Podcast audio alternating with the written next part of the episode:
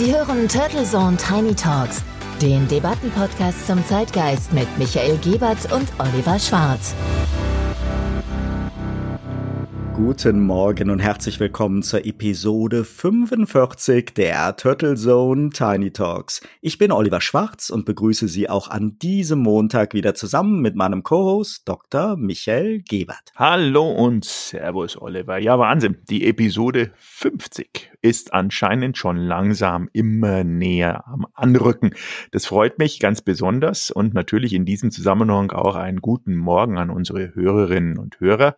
Schön, dass Sie auch diese Woche wieder mit dabei sind. In der Tat, das Jubiläum rückt näher und wir werden uns etwas ganz besonders dafür einfallen lassen. Ja, bin ich schon mal gespannt. In jedem Fall und ganz besonders war ja auch deine Premiere mit unserem Schwester-Podcast Blended Communication letzte Woche. Gratulation übrigens in dem Zusammenhang auch zum gelungenen Launch mit gleich zwei Episoden zum Thema Kommunikatoren und PR Professionals.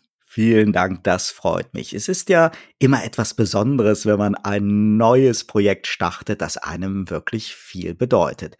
Viel bedeutet hat uns auch das zahlreiche Feedback nach unserer letzten Episode, insbesondere zu unseren Eingangsgedanken bezüglich der Starkregen- und Flutkatastrophe. Ja, wollen wir da vielleicht gleich auch direkt mal einsteigen? Die Debatte um den Zustand dieses Katastrophenschutzkonzeptes in Deutschland nimmt ja vehement an Fahrt auf.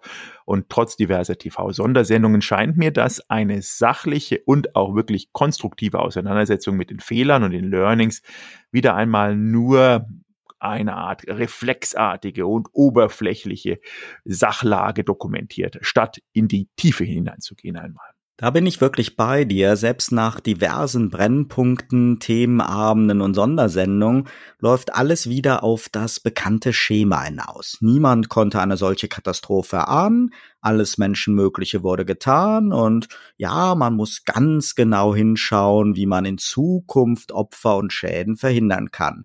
Kritik ist situativ unangebracht, so wird ständig betont die Hilfe steht im Vordergrund und eine Aufarbeitung muss dann ganz in Ruhe und gründlich erfolgen. Ganz schnell und im Vorfeld wurde aber schon mal auf jeden Fall betont, dass es selbstverständlich keinesfalls Pläne geben würde, etwas an den föderalen Zuständigkeiten zu ändern. Und wie auch schon bei der Corona-Pandemie sind der Bund und ihm zugeordnete Behörden zwar äußerst medienpräsent, aber eigentlich nicht zuständig, außer für die schnelle und unbürokratische Hilfe, wie es immer so schön heißt, mit Geldmitteln. Ja, das ist zu befürchten und natürlich ist angesichts der unvorstellbar hohen Anzahl an menschlichen Opfern und Leid und wirklich finanziell und auch existenziellen Problemen in diesen milliardenschweren, trächtigen Sachschäden auch die Zerstörung der Infrastruktur immer wieder auch in Bildern dokumentiert und sehbar und auch nachvollziehbar, dass die Nerven bei Politikern und Entscheidungsträgern auch sehr angespannt zu sein scheinen. Selbstverständlich, zumal ja die Vorwürfe von ausgebliebenen Warnungen ja nicht von irgendwoher kommen, sondern nicht zuletzt von der Europäischen Flutwarnbehörde EFAS. Und viel spannender finde ich aber, dass wieder ein Szenario gemalt wird, als ob wir das erste Mal eine Flutkatastrophe oder das erste Mal Starkregen erleben. Mir ging es in einer bereichernden Debatte darum, ohne polemisches Politiker-Bashing ganz klar herauszuarbeiten, welche abgebauten Infrastrukturen dringend wieder flächendeckend funktionsbereit gestellt werden müssen, welche international etablierten Technologien helfen können und wie föderale Zuständigkeiten in einen, ja, ich würde mal sagen, bundesweiten harmonisierten Qualitätsrahmen eingepasst werden könnten auf den Bürger sich dann wirklich bundesweit auch verlassen können. Ja, und auch Zugriff haben. Also einverstanden. Lass uns denn direkt mit dem Thema dann auch loslegen. Du hast dich ja auch intensiv mit den regionalen Abläufen schon beschäftigen können und viele Statements und Pressekonferenzen mal analysiert und verfolgt. Und was sind denn jetzt im Rahmen deiner journalistischen und analytischen Tätigkeiten hier deine wichtigsten Erkenntnisse und Eindrücke, die du greifbar und entsprechend auch in den Ansätzen hast, um einen verbesserten Katastrophenschutz im Zweifelsfall abbilden zu können? Ich würde definitiv den Fokus auf die Stunden und Tage vor der Katastrophe legen. Die spätere Hilfe durch Feuerwehren, THW, Hilfsorganisationen und Bundeswehr ist wirklich ebenso beeindruckend wie die Nachbarschaftshilfe und die Spendenbereitschaft von Firmen und Zuschauern der TV-Spendengalas. Die Anstrengung und der Einsatz der Helfer ist ja ebenso unfassbar engagiert wie die durch die Fluten verursachten Schäden unfassbar riesig und katastrophal sind. Und natürlich wurden auch ja viele Menschenleben in der Not gerettet, aber dennoch beklagen wir massive Opferzahlen und kaum einer der Betroffenen hatte die Chance, zumindest die die wichtigsten privaten Unterlagen oder geliebte Gegenstände zu retten. Das mag angesichts von einfallenden und weggetriebenen Häusern und Autos als gering vom Vermögensschaden erscheinen, trifft die Menschen aber besonders schmerzlich und zeigt, wie überrascht viele von den Auswirkungen des Starkregens waren. Und genau da müssen wir ansetzen. Und mir gehen folgende Gedanken durch den Kopf, die mich ja mal ganz gentleman-like ausgedrückt in emotionale Betriebstemperatur bringen.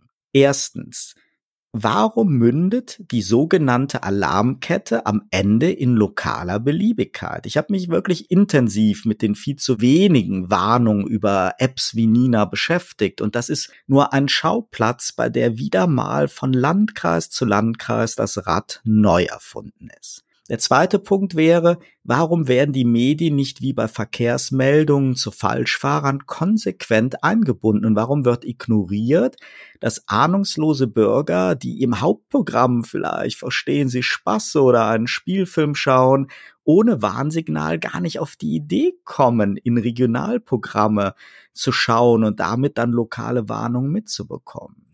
Dritte Punkt wäre, warum gibt es wie bei Corona schon wieder einen Obstsalat an jeweils bestenfalls suboptimalen Apps und Basistechnologien wie Push-to-SMS werden einfach nicht genutzt. Zumal die Apps ja alle daran kranken, dass sie viel zu viele Querverweise haben. Man stellt sich einfach mal vor, man sitzt im Büro und im Unternehmen brennt es. Und statt einer Alarmsirene schreibt einer ins Intranet. Übrigens, es brennt. Was jetzt zu tun ist, findest du nicht hier, sondern im Unternehmenswiki und besuch doch auch noch mal gerne die Webseite der Feuerwehr. Idealerweise das Ganze mit nicht funktionierenden Links oder der erneuten Notwendigkeit zum Login. Genau so war das in den Warn-Apps in vielen Landkreisen und Gemeinden. Der vierte Punkt wäre, warum konnte eine diesmal ja wirklich sehr frühzeitig und sehr dramatisch konkrete Warnung der EFAS über diese Eimerkette Deutscher Wetterdienst, Hochwasserzentralen der Länder und dann lokalen Behörden schließlich zu meteorologischen Meldungen in den Wetterberichten führen, die bestenfalls ein professioneller Katastrophenexperte als eindringliche Warnung verstehen kann.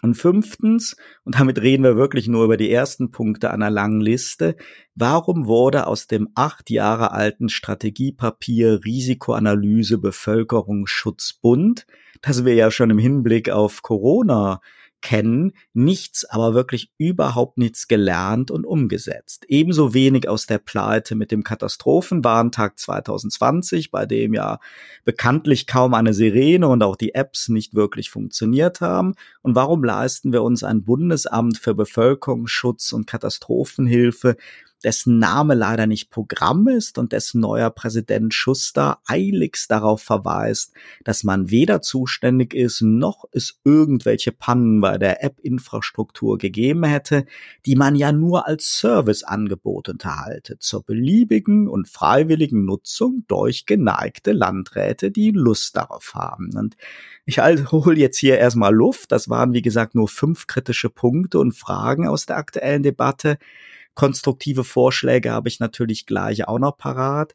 Denn die habe ich bislang weder von den Herren Laschet und Reul in NRW noch von dem Rest der Landes- und Bundespolitiker oder Behördenchefs wirklich überzeugend gehört. Da hast du also wirklich auch mal tief äh, reflektiert. Vielen Dank dort auch für deine wertvollen fünf Punkte. Man muss natürlich sagen, dass diese Warn-App Nina, die zum Einsatz kommen sollte oder gekommen ist, äh, gerade mal zehn Millionen Nutzer hat. Und da weiß man auch nicht, sind das jetzt Nutzer oder Downloads, sind das aktiv geschaltete, weil auch so eine Nina-App muss natürlich auch mal freigegeben werden, dass die dann auch anklingelt in dem Moment, wo die Warnung rausgeht.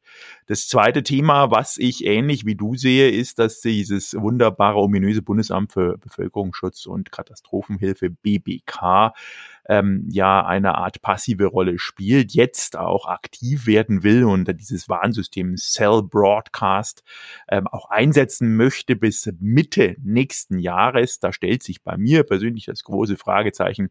Cell Broadcasting ist jetzt wirklich nicht äh, Rocket Science und zum Beispiel in Ländern wie den USA Bestandteil eines jeden Handys mehr oder weniger, weil ja eben keine App installiert werden muss, sondern das Ding schlichtweg immer funktioniert und auch funktioniert spannenderweise, wenn man nicht mal mit einem Tower verbunden ist, äh, sprich, das kann direkt angefunkt werden. Aber warum muss denn in Deutschland immer erst was passieren, dass eigentlich die zuständigen Institutionen und auch Personengruppen, die ja wirklich jetzt auch nicht unterbesetzt sind, in diesem Bundesamt arbeiten ja doch einige Leute, ähm, das nicht umsetzen können können. Das ist das andere. Das andere ist auch, dass wir, du hattest es erwähnt, ja Warnsirenen haben. Und zwar waren es in den 90er Jahren noch über 80.000, die funktionstüchtig dort immer wieder auch getestet wurden. Ich erinnere mich, auch in meiner Jugendzeit war das einmal die Woche, ist das einfach so gelaufen. Es wurde auch in der Schule oder im Studium auch immer wieder darauf hingewiesen, dass das entsprechend auch zum Training nicht nur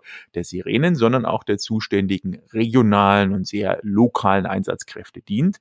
Und aus diesen 80.000 funktionstüchtigen Warnsirenen sind letztes Jahr nur noch 15.000 aktiv gewesen. Auch das ist natürlich katastrophal, weil jetzt zu sagen, wir haben eine App und das ist alles und die Leute sollen auf die Web, äh, auf die App schauen, ist äh, sehr, sehr kurz gedacht. Und in Folge der jetzt aktuell aktuellen Hochwasserkatastrophe soll jetzt Cell Broadcast sozusagen als technische Lösung ähm, eine, eine Zusatzoption sein oder zumindest den glorreichen Nutzen dort bringen frage ich, hinterfrage ich einfach mal. Äh, natürlich ist sowas wie jetzt der BKK-Präsident Schuster und auch ein Herr Seehofer ganz vorne dran, die jetzt diese Kombination aus der verschiedenen Warnsystem-Diplomatie, nenne ich es mal, herauspicken und sagen, ja, damit hätten wir dann auch die Möglichkeit. Aber die echten Probleme, die sich jetzt daraus entwickeln, nicht nur in der Umsetzung, sondern natürlich auch emotional, sozial werden abgelenkt, gefangen und an Bedeutung vernachlässigt. Ja, meine Kritik an dem föderalen Flickenteppich im Katastrophenschutz, die setzt eigentlich genau dort wieder an, was wir schon diverse Male auch in der Pandemie diskutiert haben. Natürlich kann vor Ort besser die Gefahr und Situation eingeschätzt und Maßnahmen veranlasst werden als in einem fernen Bundesministerium in Berlin. Aber das was je nach identifizierter Gefahrenlage zu tun ist und wie man Bürger warnt, sollte doch bundeseinheitlich verbindlich geregelt sein. Und wir müssen einfach realistisch sein. Bis wir die ersten schrecklichen Bilder der Zerstörung durch die Flut am Tag danach gesehen haben, wurde Ausmaß und Gefahr regional und klein geredet und gedacht. Keiner wäre auf die Idee gekommen, im Vorfeld die Primetime-Programme der bundesweiten Sender zu unterbrechen oder dauerhafte Laufbänder mit Warnhinweisen einzublenden. Wenn der Schaden aber da ist, ist es plötzlich überhaupt kein Problem mehr, auch heilige Kühe der TV-Unterhaltung einfach mal 15 Minuten später starten zu lassen, um einen Brennpunkt nach dem anderen zu senden. Wir haben kein funktionierendes Netz an Sirenen mehr, wie du ja eben auch ausgeführt hast, seit Jahren international etablierte und sinnvolle Technologien, wie eben dieses Cell Broadcast, dieses Push-to-SMS, was einfach eine SMS an jedes regional eingeloggte Handy sendet. Diese Technologien stehen nicht zur Verfügung. Die Warn-Apps werden ganz unterschiedlich genutzt und ich habe das bei der Nina-App, habe ich wirklich mal alle relevanten betroffenen Orte auf die Warnhinweise des betreffenden Zeitraums überprüft und mit Schrecken festgestellt, dass zum Beispiel in Erftstadt vorbildlich detailliert und verständlich gewarnt worden ist und in einem anderen sehr, sehr schlimm betroffenen Landkreis, den wir täglich dank Politikerbesuchen im Fernsehen gesehen haben, die haben in diesem Punkt komplett versagt. Und so heterogen war das gesamte Bild. Erftstadt war leider wirklich eine der ganz wenigen positiven Ausnahmen. Und eine Kabarettistin hat bei den Kollegen von WDR 2 Armin Laschets Einlassung im Hinblick auf ja, seine inhaltliche Konsistenz so mit einem Zitteraal verglichen. Das ist im ersten Blick lustig, aber zugleich auch erschreckend. Und auch bei Herbert Reul, dem Innenminister, erschreckt auch diese Faktenfreiheit. Reul hat den Menschen ja sogar vorgeworfen, nicht auf Warnung zu hören und darauf verwiesen, dass die Medien ja verpflichtet wären zu warnen und es ja Apps gäbe. Und damit legt er aus Versehen den Finger in die Wunde. Und jetzt kommen wir mal zu den Ansätzen. Während Sie reden, Lautsprecher, Wagen und SMS lokal funktionieren, sieht das nämlich bei Medien genau umgekehrt aus. Ohne vorherige Sirene schaut und hört die Mehrzahl der Menschen keine regionalen Sender. Außerdem kultivieren ja die großen Sender ihre eigenen meteorologischen Teams. Der ARD-Wettermann Plöger, der, der tingelt derzeit durch die Talkshows und beklagt, wie schwer doch so die Wortwahl bei Warnung wäre, da ja immer nur ein kleiner Teil der Zuschauer betroffen wäre und man nie wüsste, ob es auch dann wirklich so schlimm kommt. Und es geht mir so komplett an der Fragestellung vorbei. Bei allem Stolz, dass man echter Meteorologe und nicht nur eine Wettermaus ist, sollte es doch ähnlich wie bei Falschfahrermeldung überhaupt gar nicht ein Thema und Verantwortung der Sender-Wetterredaktion sein, sondern Aufgabe von Behörden, ab einer bestimmten Warnstufe ganz klare Formulierungen an die Sender zu geben, die so auch gesendet werden. Und bei Verkehrsmeldungen der Polizei überlegt ja auch keine Redaktion der Sender, ob man das Wort Falschfahrer benutzen will oder doch lieber nicht, weil es ja vielleicht zu hart ist. Ich komme immer wieder auf meinen Punkt, bei vielen Themen wie Sicherheit, Gesundheit, Katastrophenschutz und auch Bildung, die ja allesamt heilige Kühe des Föderalismus sind, was sich auch sicher nicht ändern wird, brauchen wir nicht endlose regionale Sonderwege und Eigenarten, sondern regionale Verantwortung zur Vorsorge, Analyse und Umsetzung von bundeseinheitlichen Regelungen, damit jeder Bürger denselben Schutz genießt. Und Corona hat es ja auch wie durch ein Brennglas gezeigt. Und nun die Flutkatastrophe erneut. Ja, und wir haben natürlich auch die Kombination des Missglückens, glaube ich, aktuell. Ja, also wir schweben ja wirklich in Richtung Gamma und was auch immer für eine Variante Corona bedingt gerade. Wir sind mitten in den großen Sommerferien und wir sind mitten in einer Aufarbeitung von einer Flutkatastrophe, die es ja schon immer gab, wie du erwähnt hast, aber natürlich jetzt prekär noch einmal die großen Missstände und Desinformationen und des letztendlich Strukturierungen auch herausgestellt hat. Und in diese Kombination macht das Ganze umso tragischer, wenn wir mal in die Perspektive Ende des Jahres und 2022 schauen. Kommen wir denn aus diesem ewigen aktuellen Loop von Virus und Katastrophen überhaupt noch raus? Und wenn ja, wie und mit welchem Konzept?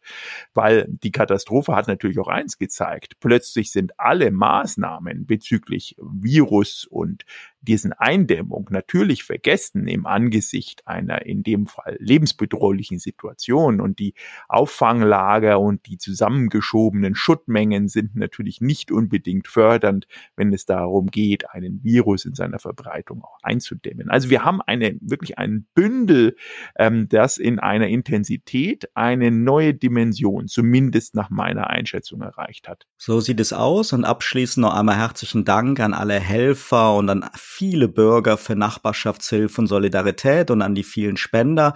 Und Dank natürlich auch an die Krisenmanager und hilfsbereiten und empathischen Politiker. Diese Debatte ging nicht um eventuelle Pannen bei Hilfe und Rettung, sondern um unsere Vorbereitung und die Alarmkette und das Gefühl, dass wir das Thema mal wieder wirklich nicht im Griff haben. Erst einmal wünschen wir allen Betroffenen von Herzen alles Gute. Ja, Michael und ich freue mich, wenn wir uns dann nächsten Montag wiederhören. Ich würde mich natürlich freuen, auch diese Woche von unseren Hörerinnen und Hörern ihr Feedback und ihre Meinung und vielleicht auch den ein oder anderen deutschen und europäischen Lösungsansatz zu bekommen über WhatsApp, unserem Feedback-Kanal.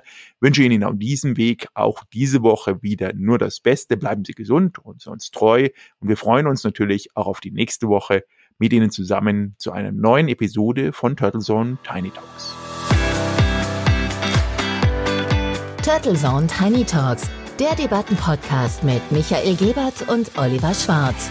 Immer zum Wochenstart auf allen Podcast-Plattformen und auf turtlezone.de.